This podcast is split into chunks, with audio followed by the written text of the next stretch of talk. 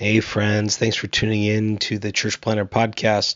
Before we started today, wanted to tell you about a really special opportunity our friends at the Micro Church Conference put on by Brave Future, um, happening April 18th through the 20th in Kansas City.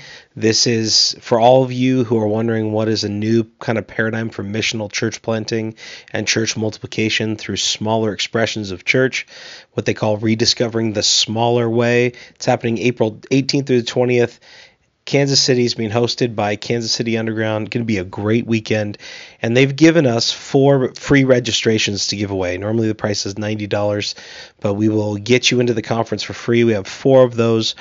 What you can do to enter is go on our Instagram at Church Planter Podcast and there you'll find um, a, a, DM button. Click that DM button, send us a DM with your email on it, and your name and where you serve. So you email name where you serve, and you'll be entered to win one of four micro church conference registrations. You just get yourself to Kansas City, and uh, you can be there and learn a ton from our friends at Brave Futures. Hope you enjoy the show today. I'm Pete Mitchell. He's Peyton Jones, and this is the Church Planter Podcast, brought to you by Church Planter Magazine.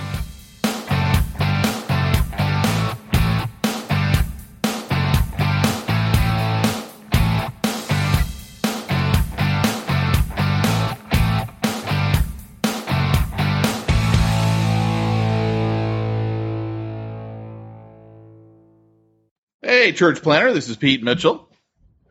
Allow myself to introduce myself. And I'm Peyton Jones. And it looks like someone else has a sound effects machine.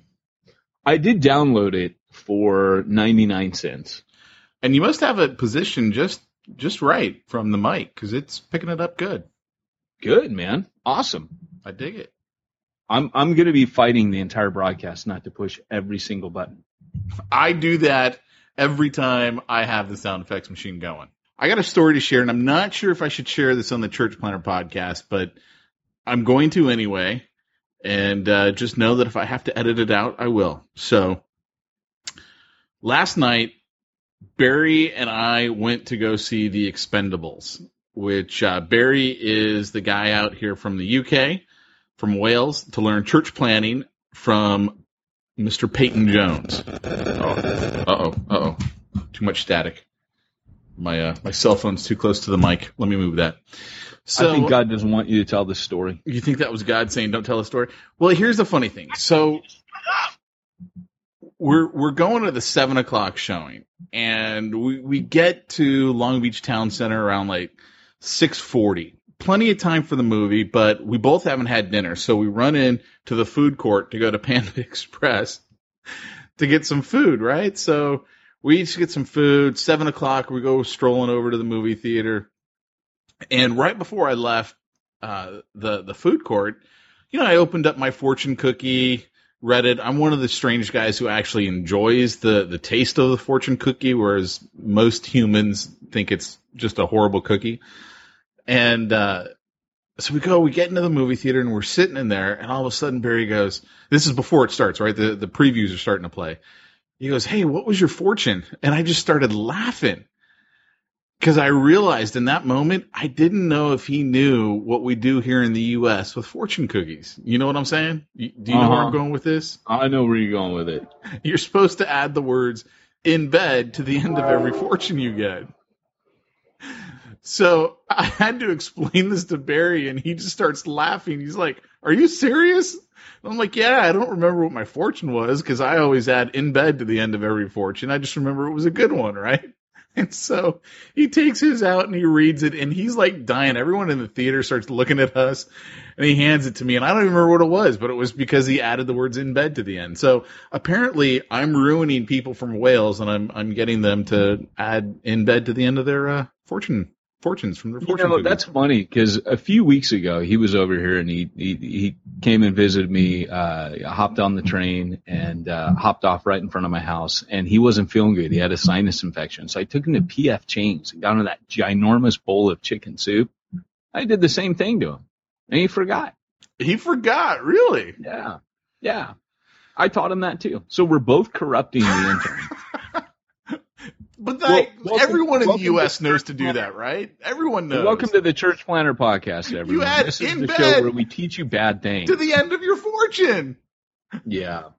I don't know. You know, it's funny because I know, like, there's certain people listening that are like, ah, it's just wrong. That's just wrong. You guys are bad. You know, And- I actually I disagree with that. I believe those people left us long ago.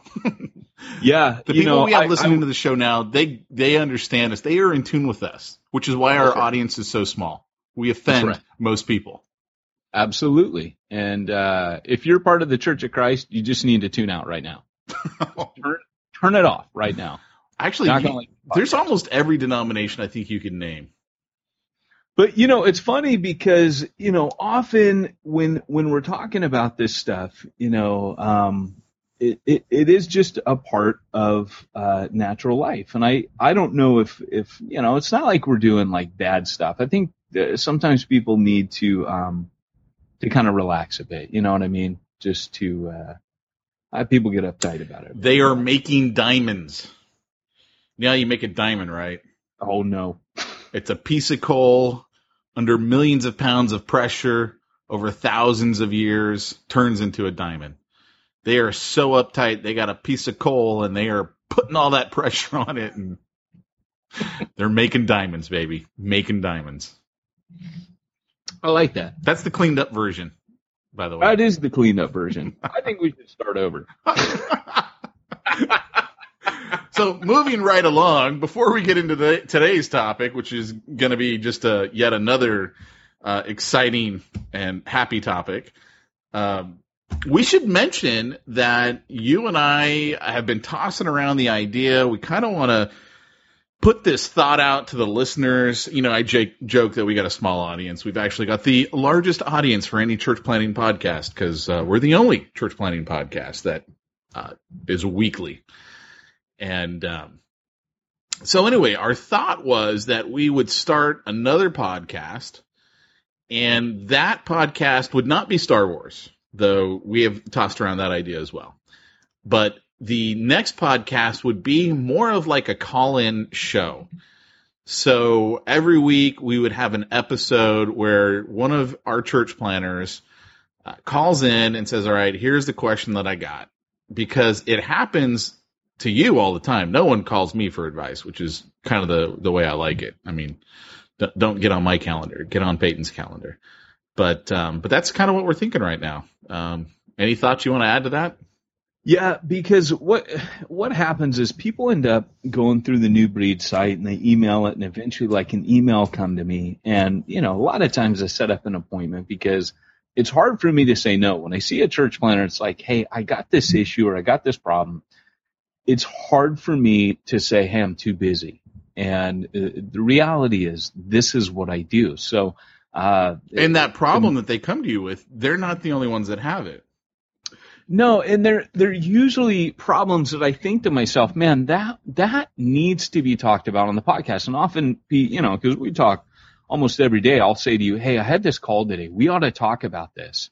And so the the idea is that we have this call in show, and what we want to know is how many of you guys would actually call in with your issue, and um, so that we could talk it, and it would be like a live call in, and we would do the podcast. So you would actually be on it. So we could uh, make fun of you in person, not just you know uh, like in your absence, like we do. Uh, you know, Janish, uh, who really has a false identity. I like to call Joey Roper. It's the Janosh, by the way. Janosh. Janusz. I, I have to say it right. So the guy. O is hard, baby. The O is hard. Hey, I'm just saying he makes up fake identities, and I have to say his his real name right. Come on.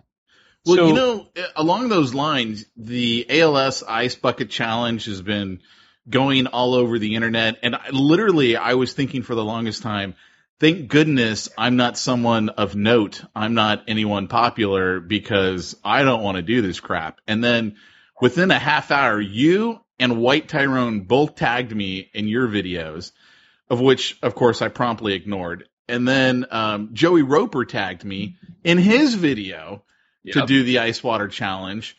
To which my reply to Joey Roper is, I don't take challenges from people who don't actually exist. So I don't think that one counts. That's what I'm talking about. Absolutely. And and the thing is, is I, I like to think of Joey Roper as the rubber puppet, which in German, since he's in The Germany, is Gummi puppet. Poopin. What- Gummi Poopin. What what does that mean? I don't even know what that means. It's the best word ever invented. Um, a Gummi Poopin is uh, the rubber puppet during World War II when uh, the Allied forces wanted to uh, confuse the Germans right before D-Day.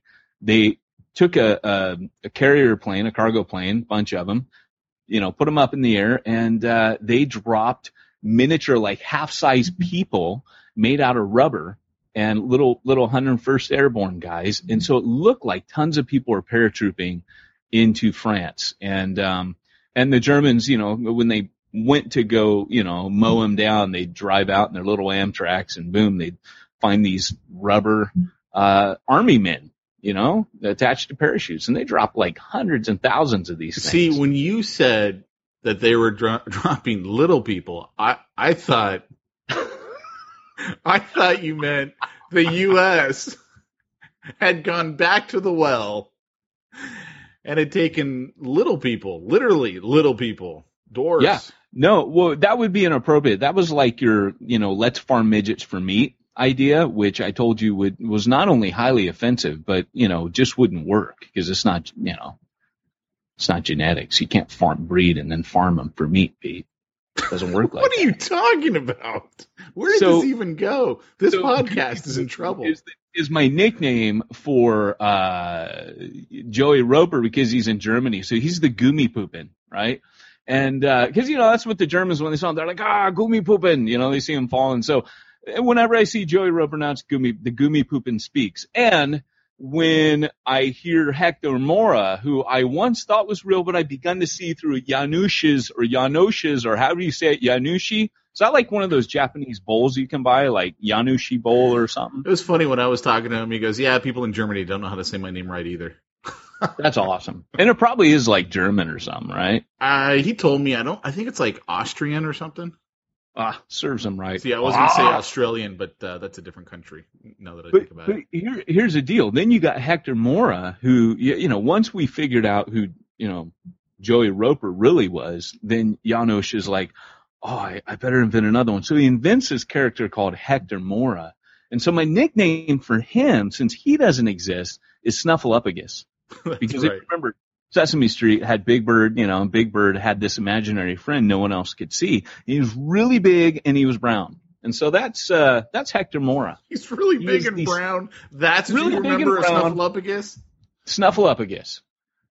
The imaginary big and brown He guy. He was a woolly mammoth. Everybody knows who he was. Absolutely. So, you know, never listen. In fact, he tweeted, if you remember, um, you know, uh, Billy Madison is greater than Star Wars. And Yeah, I tweeted back. That's never it. trust a Snuffleupagus. That's that's pretty much. That's almost blasphemous. And the truth shall set you free. I should have never told you what app that was on the iPad. I'm having a blast over I actually here. figured because it was 99 cents, and knowing how uptight you are with money, I'm like, he'll never spend the money. it's not uptight. I'm actually quite frivolous. I just don't have it. well, okay. Here's the deal. Okay, so going uh going back to our subject today. Um we're going to talk about what Pete has today, which is schizophrenia, and we're going to wait a little bit to talk about cuz uh, Doug Teal called in and uh our idea is working. But Doug Doug Teal actually emailed and he said, "Hey, you know, I'm I'm down with everything you said about call 911. Um can you walk me through boom boom boom?" And one of the things we should have said on the show Can you walk kind me through boom, boom, boom? What, I, you, you kind of left me hanging on the crux of the sentence. What does that don't you remember boom boom boom from last week? No. Oh, because we're really clear, weren't we? We're like, hey, you got to do, um, you got to ask their their uh, intent and their ideation, right? So you're looking, you ask those two questions, and then he's like, right, if they answer yes to both those, is call 911. Well, I would have as a middle step there. Um, I would call, you know, just real life, practical now. I would, I, the bottom line was get help. Another route you can take is to call the suicide hotline right there Okay? Because you're going to deal with this. The reason this is important to church planting, guys, is you don't have a ginormous staff. It's you. Yep. Right? You might have a team of guys, your Bivo. You're going to come across every single thing. Like church planting is a hardcore education. Let's say you go on staff as an assistant pastor. You're going to see a small fraction of what goes on in that church. There will be a small percentage of people that go to that church come through your office and you counsel them, but, but maybe there's like the underlings that goes through them first, you know, if they can even get through the switchboard operator of, or, or past the receptionist, you know, nobody sees the wizard in a mega church. So if they can get to you finally, then you might see, you know, some problems, um, and, and maybe have to deal with this stuff. But when you're a church planter, there's no buffer Mhm. and you're dealing with frontline and you're going to encounter this stuff.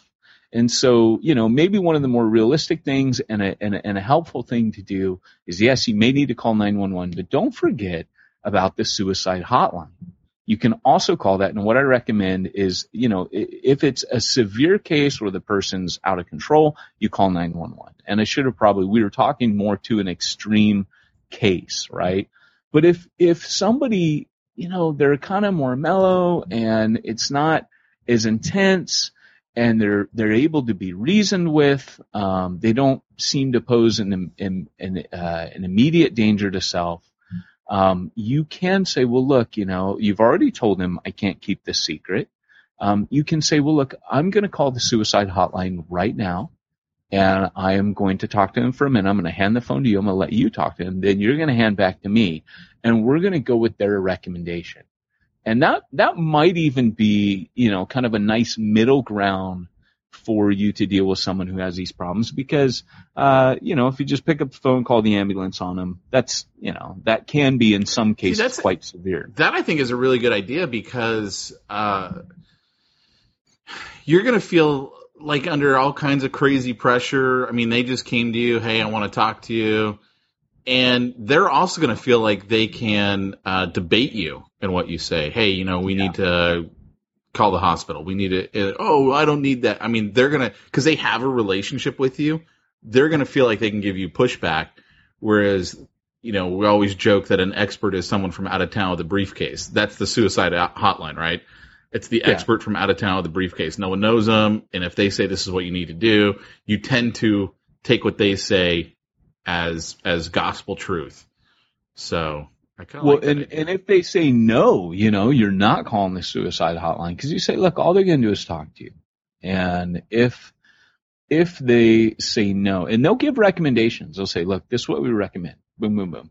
But if, um, if you, uh, if they won't talk to you, then it, it, me personally now, I would tell them, I'd say, look, I, I did tell you that if you tell me that and it poses a danger to yourself or someone else, I'm obligated to contact the authorities. It, it's part of my role as a shepherd. Um, I don't want to appear to be betraying you. I'm actually looking out for you. I'm actually being your advocate, even though it may not feel that way. And so I would, I would really, really prefer to call the suicide hotline and have you talk to somebody rather than calling uh, 911 right now. So Doug Teal, say- thanks for that, man. Yeah, and if you don't know what the suicide hotline is, if you literally just Google suicide hotline, uh, Google automatically puts it up and says, Yeah. you know, it's not even an ad. It just, you know, need help in the U.S. Call this 800 number, National Suicide Prevention Lifeline. So And there's someone on there 24 seven. So you're, you're good. Wouldn't that And suck if you got got 'em on good. their coffee break? before. I mean, not for me, but for Pete. wouldn't And, that suck uh, if uh, you called and they were on their coffee break? That would suck. That, you know, that would be pretty typical of, uh, most things in my life, but So- luckily suicide hotline is always there. Yeah, and this must be run by a nonprofit, not by the government. Because if it was the government, you'd have a 30 minute wait and they'd be on their coffee break all at the same time. Absolutely. So here's here's the deal. We are going to talk. Um, we're going to transition. So far, we've talked about anxiety disorders. We've talked about um, depressive disorders, and then we talked the tail end of that was suicide. Um, now we want to talk about kind of the uh, the pendulum swinging not from one extreme of anxiety or the other extreme of depression. And these are opposites, but one is caused. By the way, all all of these things are caused by stress. Stress is the most significant factor in mental illness. So that's why you have anxiety disorders and then you have depressive disorders. And depressive disorders are usually a reaction to anxiety. It's where the body shuts down uh, as a defense mechanism. So we've covered all that in our previous uh, how to minister to mentally ill. And um, by the way, the mentally ill person is not uh, the person who walks around like a raving lunatic. They're mentally ill, probably easily over half of your church at one time or other has been considered mentally ill. And that is based on the fact that probably over half of them are on medications for something, anxiety, depression, uh, maybe Prozac, maybe, you know, I mean, it, it's just, it's the reality, but we keep it, it has a stigma, so we keep it secret. So just be aware of that. And when, when you call it mental illness, I'm just going to keep saying this because you might have anxiety. You might go through a season of anxiety. The only way it's considered mental illness is when it interferes with your activities of daily living. In other words, you can't parent your children because you're so anxious. You have panic attacks. You can't get through a shift at work because you have a panic attack and break down. Um, you can't get out of bed in the morning or pay attention to your, your daily hygiene because you can't do the church planter podcast because you're, you're too anxious. Absolutely. So that's, you know, that's kind of it is, you know, you've, uh, you, you're just stopped from doing normal things. But it doesn't mean that you're a stark raving lunatic or you're completely disabled. Um, so they, there are people walking around that, that are on medication because they, they just feel that they can't get through a normal day. And that, I mean, that's just heartbreaking. Like if you just step back for a second, think about that, that your congregation is struggling. Like I, that's always the thing that gets me. This whole uh, it wasn't until I became a psychiatric nurse and I watched people struggling. Nobody wants to be there, and uh, it just it's it's hard, man, just to think that people are going through that all the time.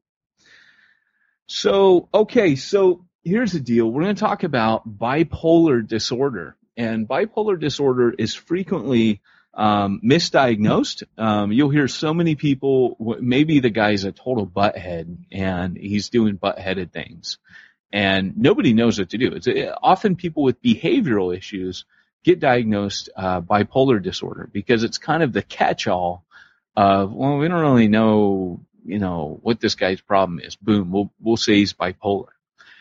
Clinically, and anyone who's worked in it in a psychiatric hospital and knows true bipolar disorder, true bipolar disorder is it's where you fluctuate between periods of depression seasons of depression, not like from day to day. It's not like Monday you're anxious, Tuesday you're depressed. Bipolar disorder is more prolonged periods of time where you swing back and forth on the pendulum. And so you might be depressed for a little while and you don't get much done. You don't show up to work. You can't hold the job down. And then suddenly you get this burst of energy and your mind is going crazy nuts and you're moving around fast and you're getting stuff done. And so that's that's the difference, and that's that's where even the the defense mechanism uh, of the normal person who gets anxious, gets burnout, and then goes into a depression. That whole thing gets broken, and their their brain is trying to correct itself, but it's it's broken. It can't reach what's called homeostasis or the place of balance, and so they fluctuate. The chemicals just start going nuts in the brain, and uh, they they they go back and forth, and so uh, there are people that have, um, the, you know, seasons of, of manic behavior, which means that the brain literally is going too fast. And if you, some of the hallmarks of manic behavior are people that might walk out into public in very obnoxious, weird clothes, men wearing makeup. And I'm not talking about a transvestite. I'm talking about they're just super flamboyant. Um, they're very uh, grandiose. Um, there can be in, in a manic phase a break from reality. Um, there are businessmen. I know a friend who uh, gets up at three in the morning and goes to bed at one at night. That's usually a guy who's manic, and he is manic. How do you function?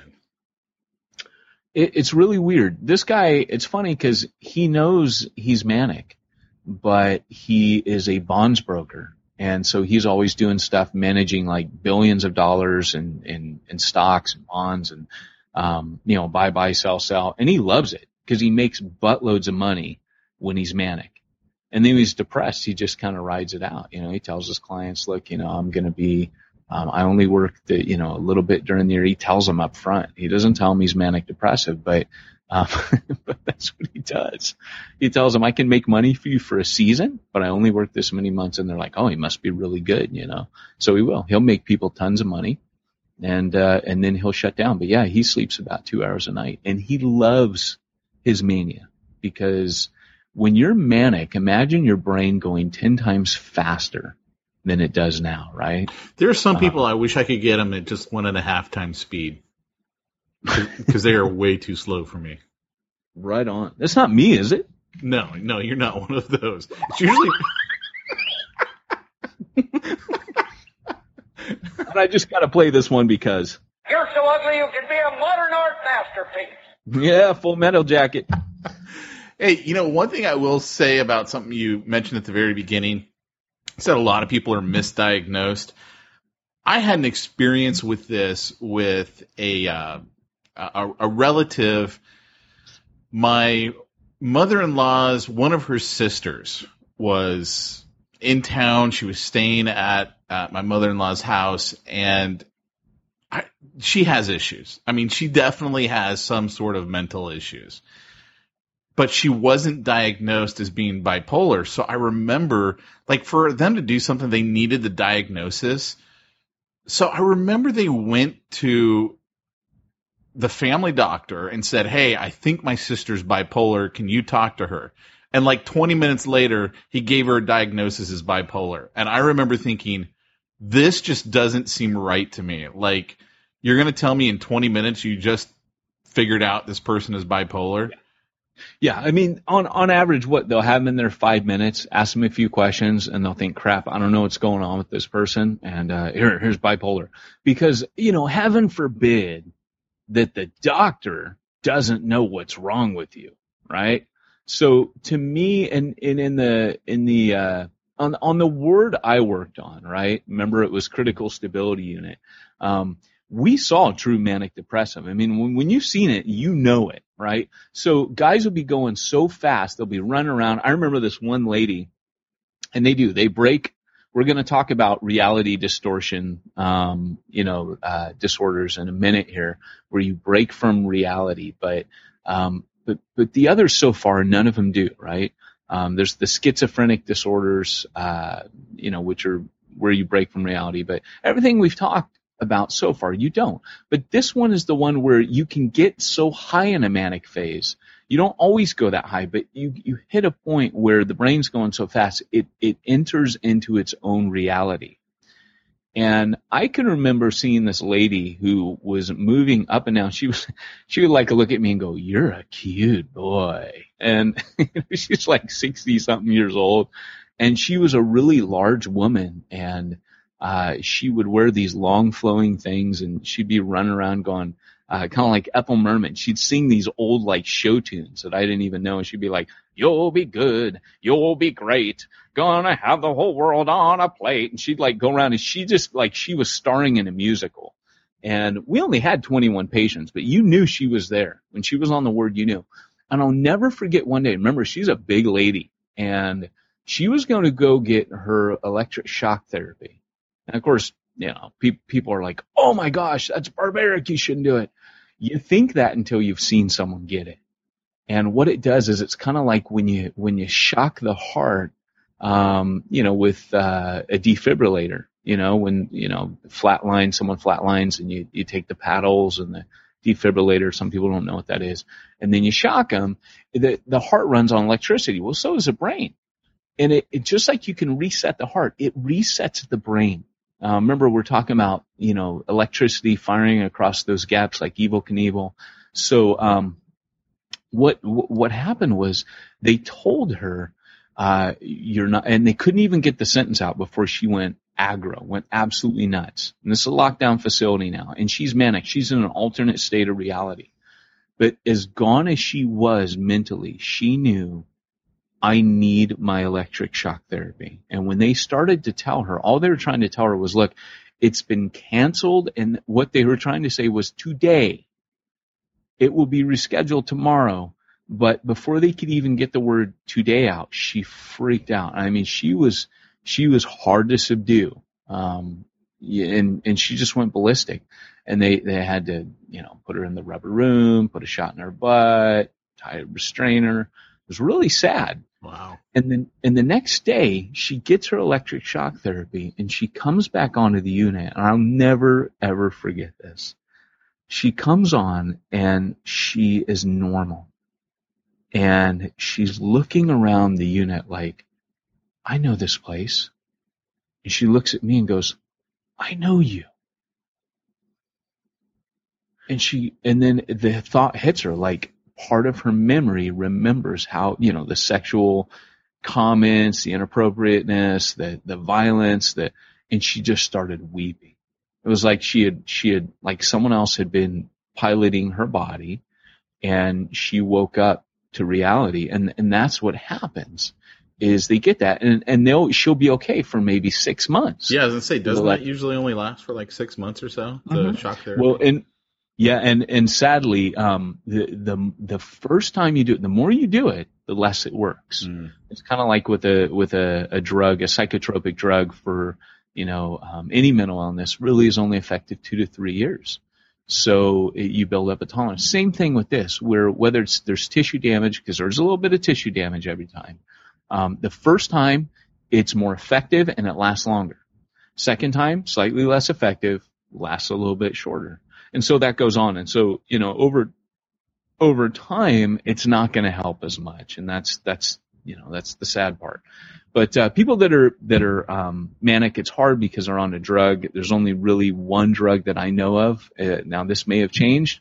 I haven't practiced for a good many years, but, um, it, uh, uh, the drug back then was lithium salt and lithium uh, had a very narrow dosage between what they call a therapeutic dose, which helps, and a toxic dose. So there's a very narrow window between when you uh, where you had to have the dose high enough to where it was effective, but if you went just a little bit higher, it's toxic to them. So that that's always it's a it's a tricky drug. It's a salt. It it it changes the body chemistry to begin with, and uh, it's it's just very very hard. It's a very hard illness to treat, and uh, you know so usually when someone's truly bipolar, um, it's a brain chemistry um, issue. They're probably going to have it for life. So, what's your advice for a, a church planting pastor or Yeah. pastor in general that's got someone who's bipolar? Uh, what do you do? Yeah yeah yeah. So so the, the Bring it home, buddy. Bring it home. Bring it home. Here we go. Yeah. So okay. So let's say you're at church. You know, you're at the, you're in your church plant, and some guy comes in or some girl comes in, and they're just all over the room dancing. Because that that would be normal, right? Like they walk around and they'll start one sentence, not finish it, start the second, start the third, start the fourth, and not finish, and and it becomes what we call tangential thought. Where they're like, you know, they're talking to you and they're starting to say, I had a car once, ooh, a bird, you know, and, and, and they're just boom, boom, boom, boom, boom. I All over that the was place. just ADD. No, because their brain can can basically hold ten conversations Squirrel. that their mouth can't. Squirrel. And so, what's that? Squirrel. So, so what happens is, uh, oh, and and by the way, Pete, From now on, you will speak only when spoken to. Yes, sir. and so what happens is the uh, the person will um, they, they have what's called word salad, where they might say something like "online Susie baby salad," you know, and you're like, "What?" You know, and and it it would be like all ten conversations are trying to speak through the mouth, and so we call that word salad, and it's just it's neat, like it's fascinating because their brain's going so fast. But they will be moving around so fast. They don't eat, they don't drink, they get dehydrated, um, they lose weight.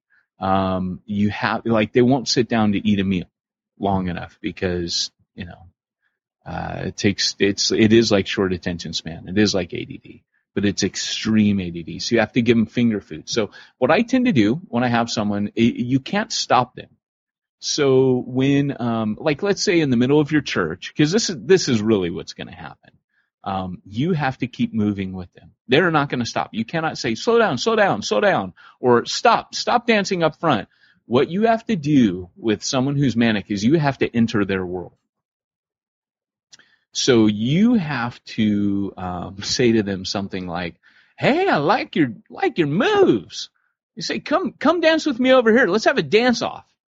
And then, so in order to get them out in front of the worship leader, because they'll go up to the front, I promise you, they will do the most flamboyant thing because to them life is a party right now. They're having a blast, right? So it's like a drunk person or a high person. They're just they're just going to be like that. So you have to redirect it. You're not going to Okay, stop. here, here's the question though: How do you determine if they're drunk, high, or manic? You may not be able to tell at first, um, but it will often look at like with so many mental illnesses, you don't know what in the heck's going on.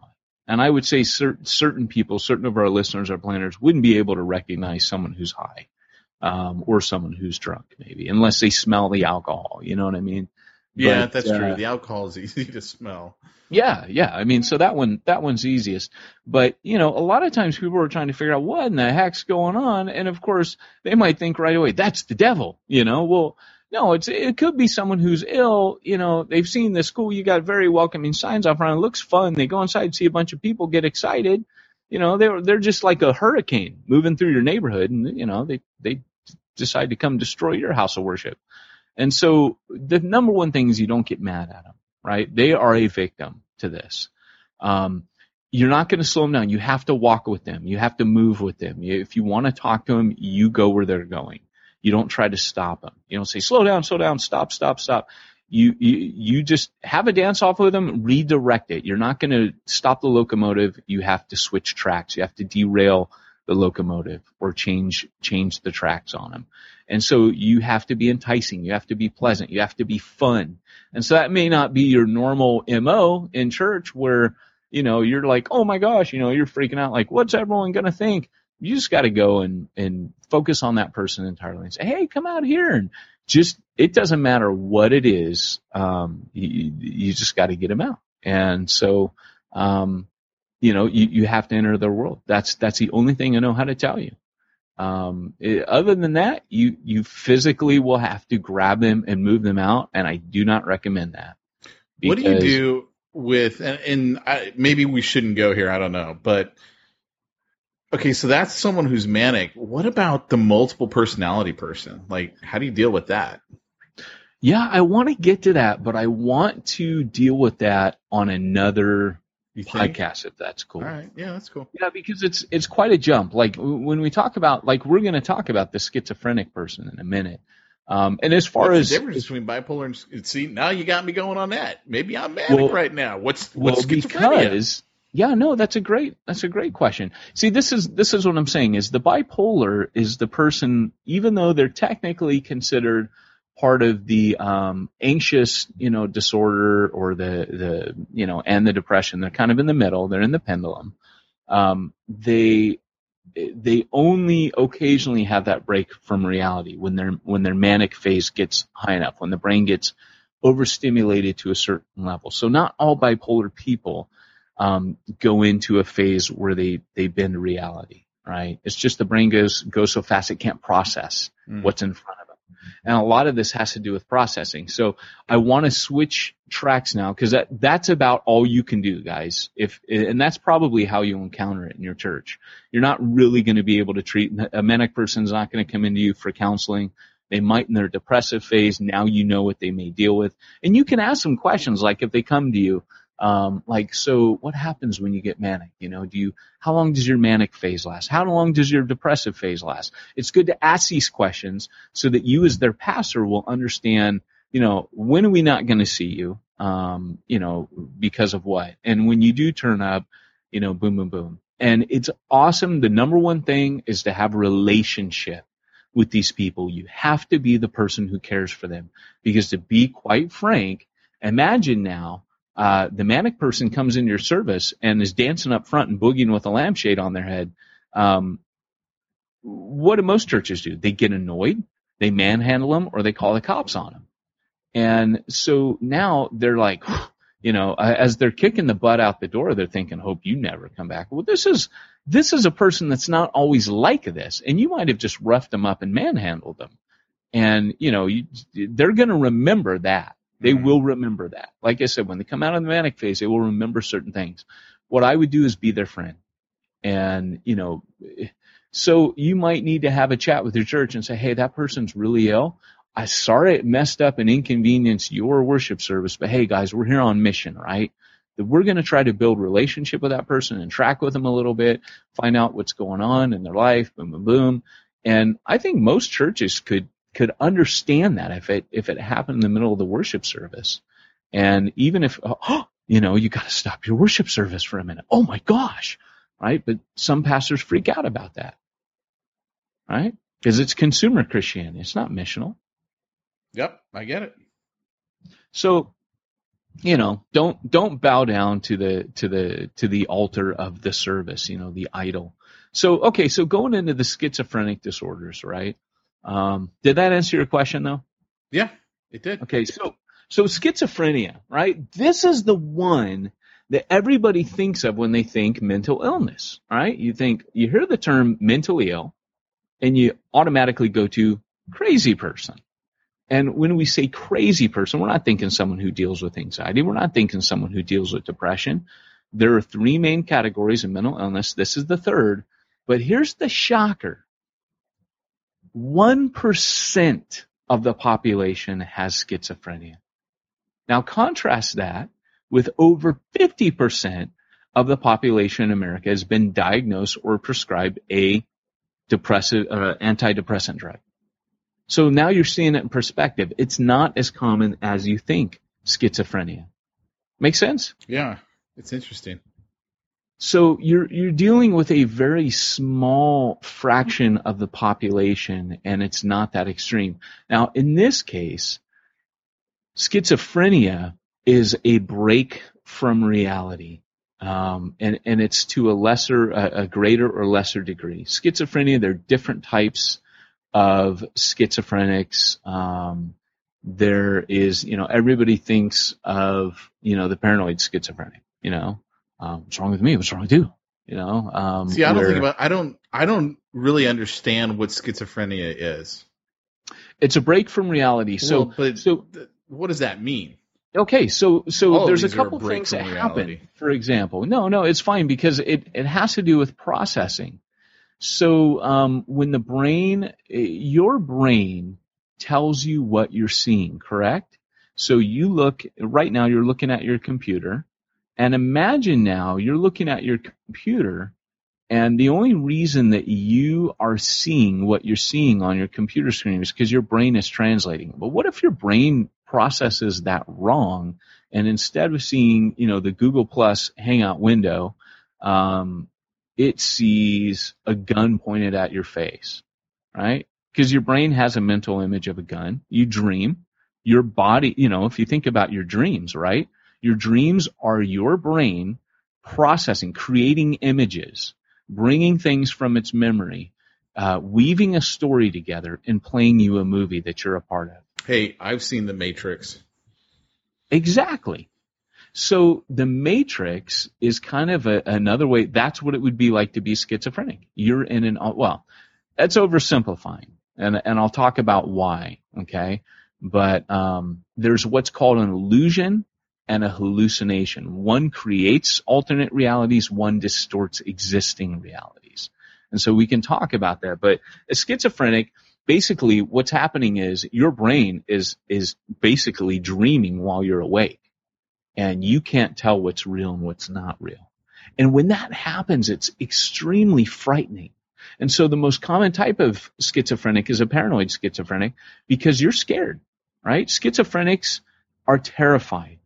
And uh, the, what, what happens is, um, for example, uh, you frequently notice a schizophrenic because they're talking to themselves or they start laughing and we call that inappropriate laughter, right? Or they suddenly say, "Get the hell away from me!" You're like, "Whoa, dude! Like, chill. We're just like Me? Like, wh- who are you talking to? Do you see what I'm saying? Where there's a sudden like outburst or shut up, you know, and you're like, whoa, whoa, whoa, what's going on? And we call that responding to internal stimuli. No one else can hear voices, but they hear voices. And so hallucinations are when they um, hallucinate something that uh, isn't there. So, for example, um, they might hear a voice, and uh, that is there. There are, if you think of the five senses, um, this is the most common form of schizophrenia, by the way, or these are the most common uh, experiences of someone who has schizophrenia. Um, they, they would hear things, sounds, voices, or um, uh, noises. Like they might hear a car alarm. They might hear a baby crying. You always you always see people making fun of that, like the baby's crying. You know, when they want to like joke around about a a woman being crazy. But often they hear voices, and so when someone's laughing to themselves, it's usually because the voices are telling them funny things about people. So they're walking around interacting with the world and the world, you know, the voice is saying something like, Hey, check out that guy's flies open, you know, and they might look and see the guy's flies open when it's not and they laugh. Or it might be like, uh, it might But just be telling Then jokes. that's got to be just a real tough one to differentiate between that and possession. It is. And I want to save that. Like I just want to deal with straightforward schizophrenia today, but um that that's the next podcast. Like that's what we have to talk about in the next podcast. How do you differentiate between these things? Because there is a way to do it and it's important that you do it. Right? You don't, you know, If just the try holy to water bubbles on their skin, then it's possession. Sorry. Well, absolutely. And imagine now you're schizophrenic and someone's casting a demon out of you and you're just plain schizophrenic. What's that going to do to you? I have Right? no idea what that's going to do to you. You're schizophrenic. I, I've, it's it's going to freak the crud out of you because now suddenly you're like you know you're hallucinating and now you know uh, not only is the distorted reality scary but now reality's scary too you know someone's yelling at you devil come out of me now now you're like whoa and uh, just a statistic for all of our listeners. By the way 70% of hallucinations are religious in nature. So I have seen and met born again Christians who um, told me that God told them to try to kill themselves because they're hearing voices. And it, it sounds in their mind what God would sound like if God spoke to you. You know, Deborah, kill yourself. And they- they- they're like, oh, Lord, are you sure that's you? Yes, it's me. and Trust if me. your name is faith." Deborah and you're listening to the podcast, that was not God. That was Peyton. No, that was not God at all. You sit on a throne of lies. Oh, we laugh at our own sound effects, don't we? So, as you're as you're trying to think about this now, imagine um, how many of you guys saw that movie? The best movie about schizophrenia ever, with without question, is Beautiful Mind. And and the reason that movie was so brilliant is you're watching the film and you're caught up in his hallucination. What what the director actually did is he brought you um, he brought you on the journey that schizophrenic people go through. It's all believable. It's all credible. Um, these are people talking to you. You you don't know. It's not like suddenly like a dragon appears. It's just a normal dude, and he's acting how a normal dude would act if he were going to give you a top secret mission. But it's not all suspicious like the guy in the you know the Men in Black and the dark trench coat and the dark hat and the dark glasses. You know, comes out behind a tree and goes, Psst, "Red Fox, are you Red Squirrel? This is Red Fox. I have a package." It's like it, it's real and so uh, they they can't tell. And once once they start to to get caught up in it it's very hard to come out of it particularly because if you're on a secret mission you know how do you know you're in on it you know? Um, that's why they uh, paranoid schizophrenia is the most common because you're trying to tell them hey hey this isn't happening. And you now are the break from reality for them. Even though you're grounded in reality you actually are the one that's not jiving with their reality. Does that make sense? Hmm. Yep. and so um, when when a schizo, you know, they can hallucinate. Number one, they hallucinate uh, auditory.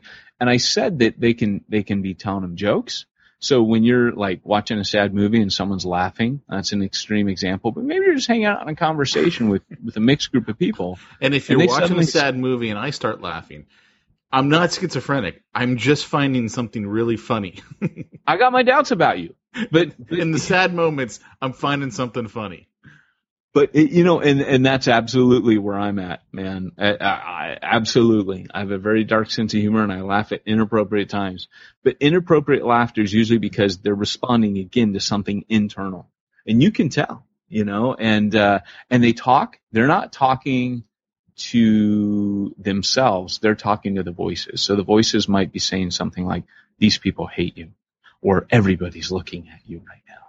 And because they know they know what you're really like. And so so the the the majority of voices like i said the most common is auditory hallucination and the um, most common uh, auditory hallucination is one of anger not one of comedy.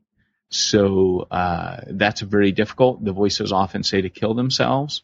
Um, imagine you're trying to get to sleep. You ever try to fall asleep and like the missus is talking to you and you're just like just go to bed well, No. that's what it's like to Can't- be can't relate to that one. schizophrenic.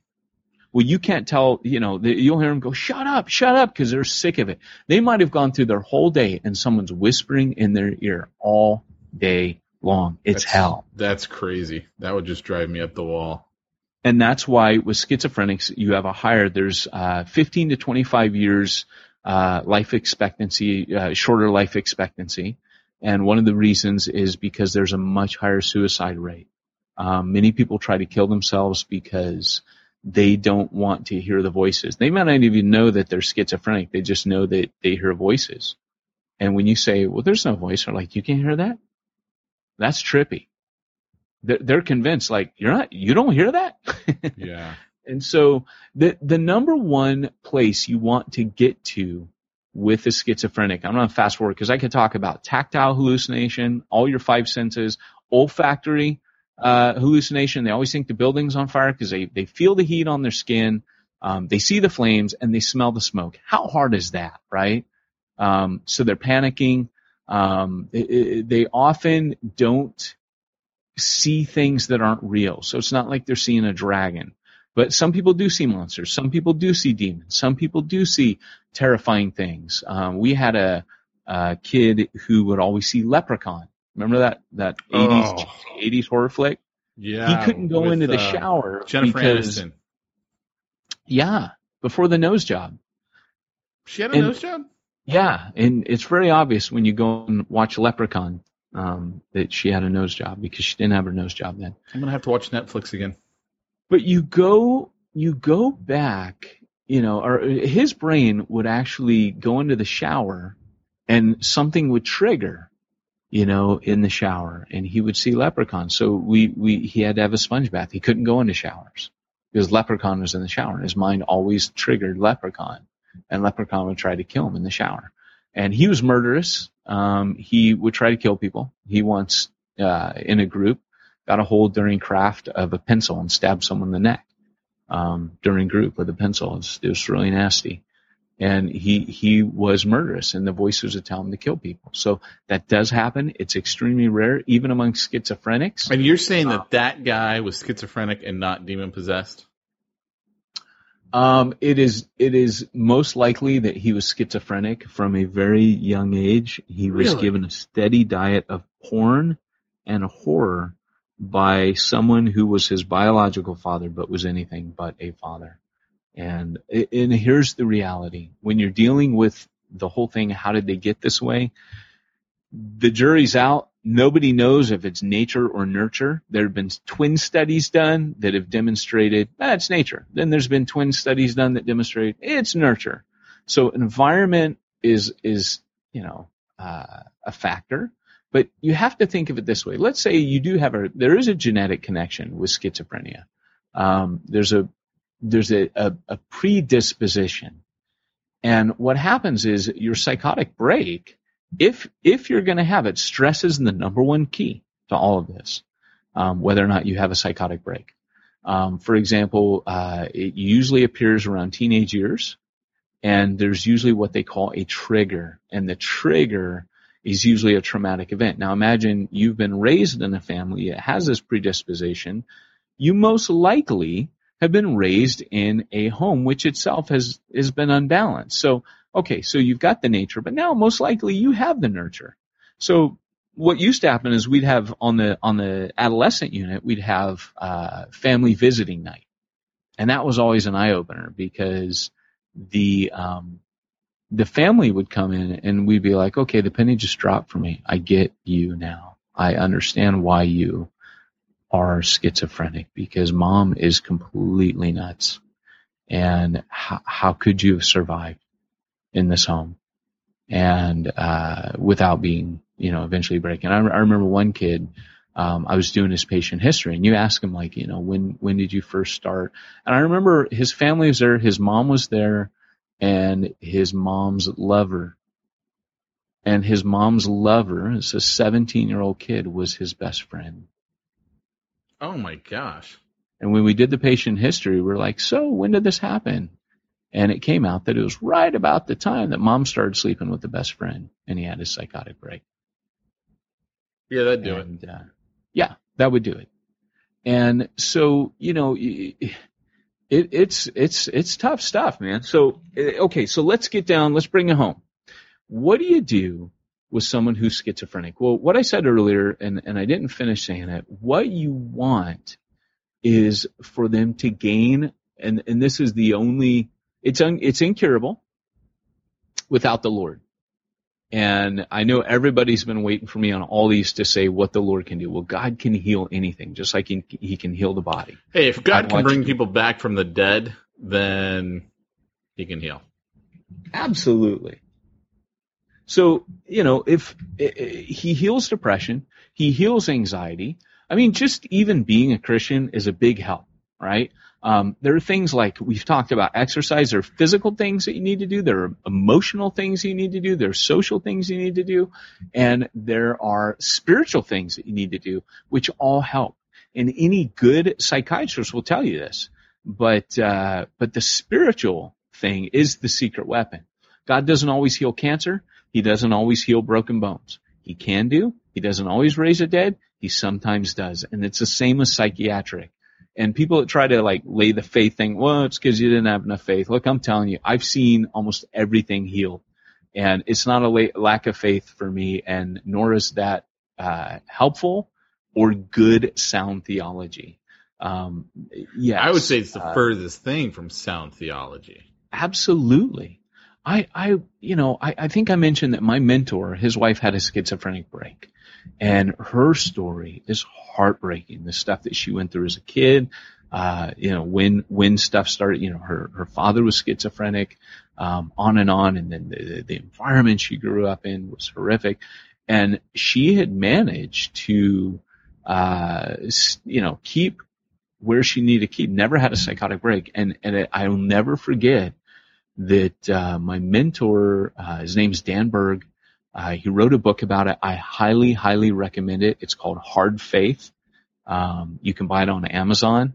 He writes about this where his wife Doris, who was like a mom to me growing up, um, he came home one day and she was she was hugging a tree, literally out in the front yard hugging a tree, just screaming and crying. Now imagine you've come home from work and your wife's and all the neighbor kids and everyone, you know, everyone's come out of their houses looking and, you know, someone's called you home. Hey, you got to come home. You know, your wife's out front and, and, and, you know, he's like, what's wrong? And she's like, I'm going to hell. I'm going to hell. And that, that was her, um, her, her hallucination. She would, would, and, and that's what's called a delusion. Not a hallucination, but a delusion, which is a persistent belief in something that is not true. And so the delusion could be, um, I'm Apollos, the sun god. I have magical powers. And I will never forget being in the psychiatric hospital. I met a guy who worshiped Apollos and was convinced that Apollos appeared to him. And on the other wing, because I had floated, you know, different units on the other wing, there was a guy who thought he was Apollo. And I, I never forget, I probably shouldn't have said, but I said, well, you ought to go down on East oh, Wing. Because I just had a conversation with Apollos yesterday and he's like, he's here. And I'm like, yeah, okay, that's bad. You never ever feed into the delusion, but I, I couldn't resist making the joke. And then I told him, no, there's a man who's ill like you who thinks he's ill. And the guy's like, I'm not ill. Apollos appears to me. What are you talking about, brother? And, uh, you know, but, but anyway, so I watched Doris, uh, Berg. She is 100% healed of her schizophrenia. Um, to the point where when a person with schizophrenia is, um, what we call baseline. They're they're medicated and they're not currently psychotic. Um, they've got their grip back on reality. Um, they still present uh, at baseline like a schizophrenia. They might be emotionally withdrawn. The best, if you want to kind of do a field test of um, uh, mental illnesses, there's a couple movies. Obviously, Beautiful Mind is excellent um, because he's a guy who has a strong delusion and hallucinations, but who can carry himself normally. Um, but later on, you know, he gains what's called insight, where he realizes I am ill. Once a schizophrenic person gains insight, they can be managed very, very easily. Now, Doris was healed. Just one day she woke up and it was completely gone.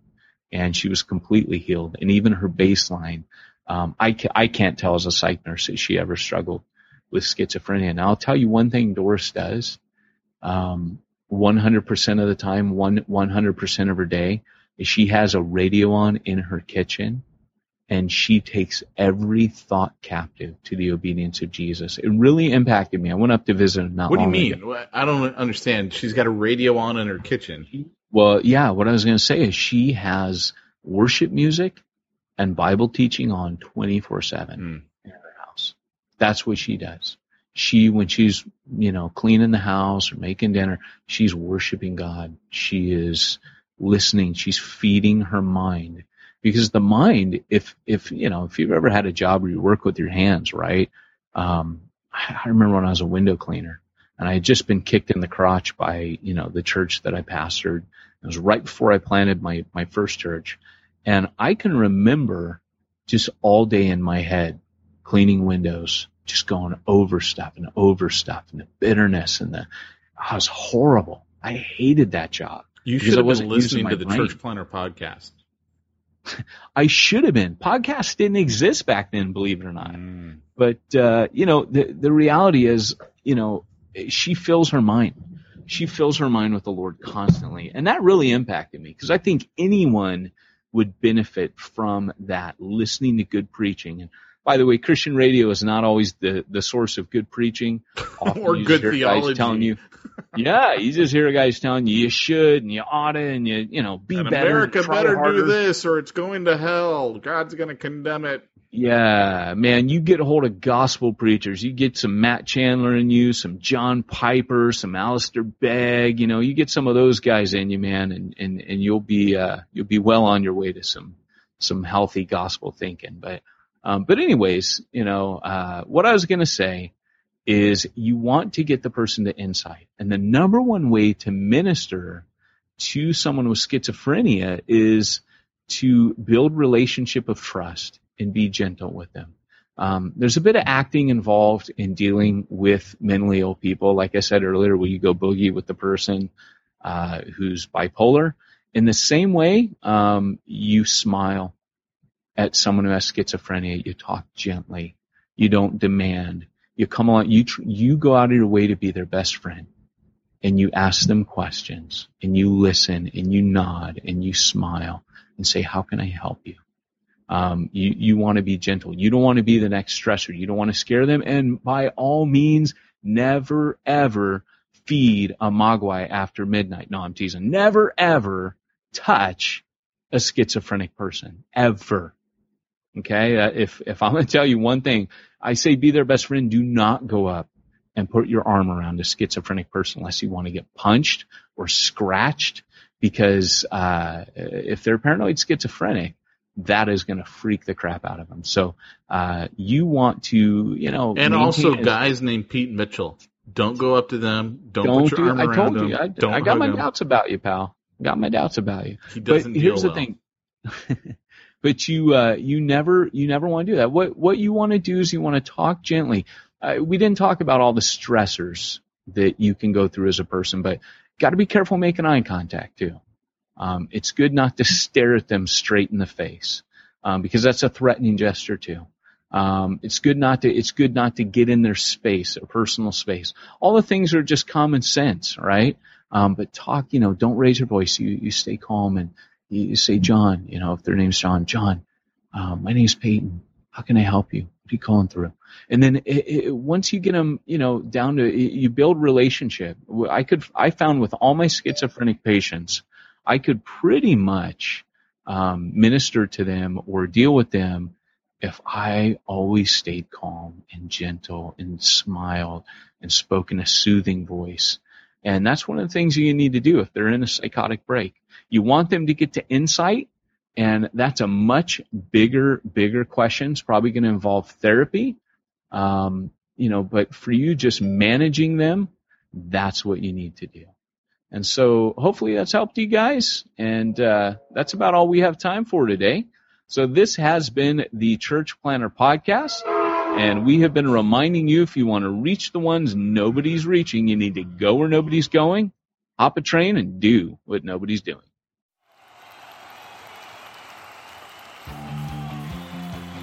Thanks for joining us for another weekly episode of the Church Planter Podcast with Pete Mitchell and Peyton Jones. We'd love to hear your comments on this episode of the Church Planter Podcast. Visit us online and let us know what you thought at churchplanterpodcast.com. If you subscribe to us via iTunes and have enjoyed the podcast, leave us a positive review. The more positive reviews we receive in iTunes, the more iTunes will promote us to other church planters who would benefit from this show. This podcast is brought to you by the Church Planter Magazine, which is available in the iTunes newsstand or online via churchplantermagazine.com.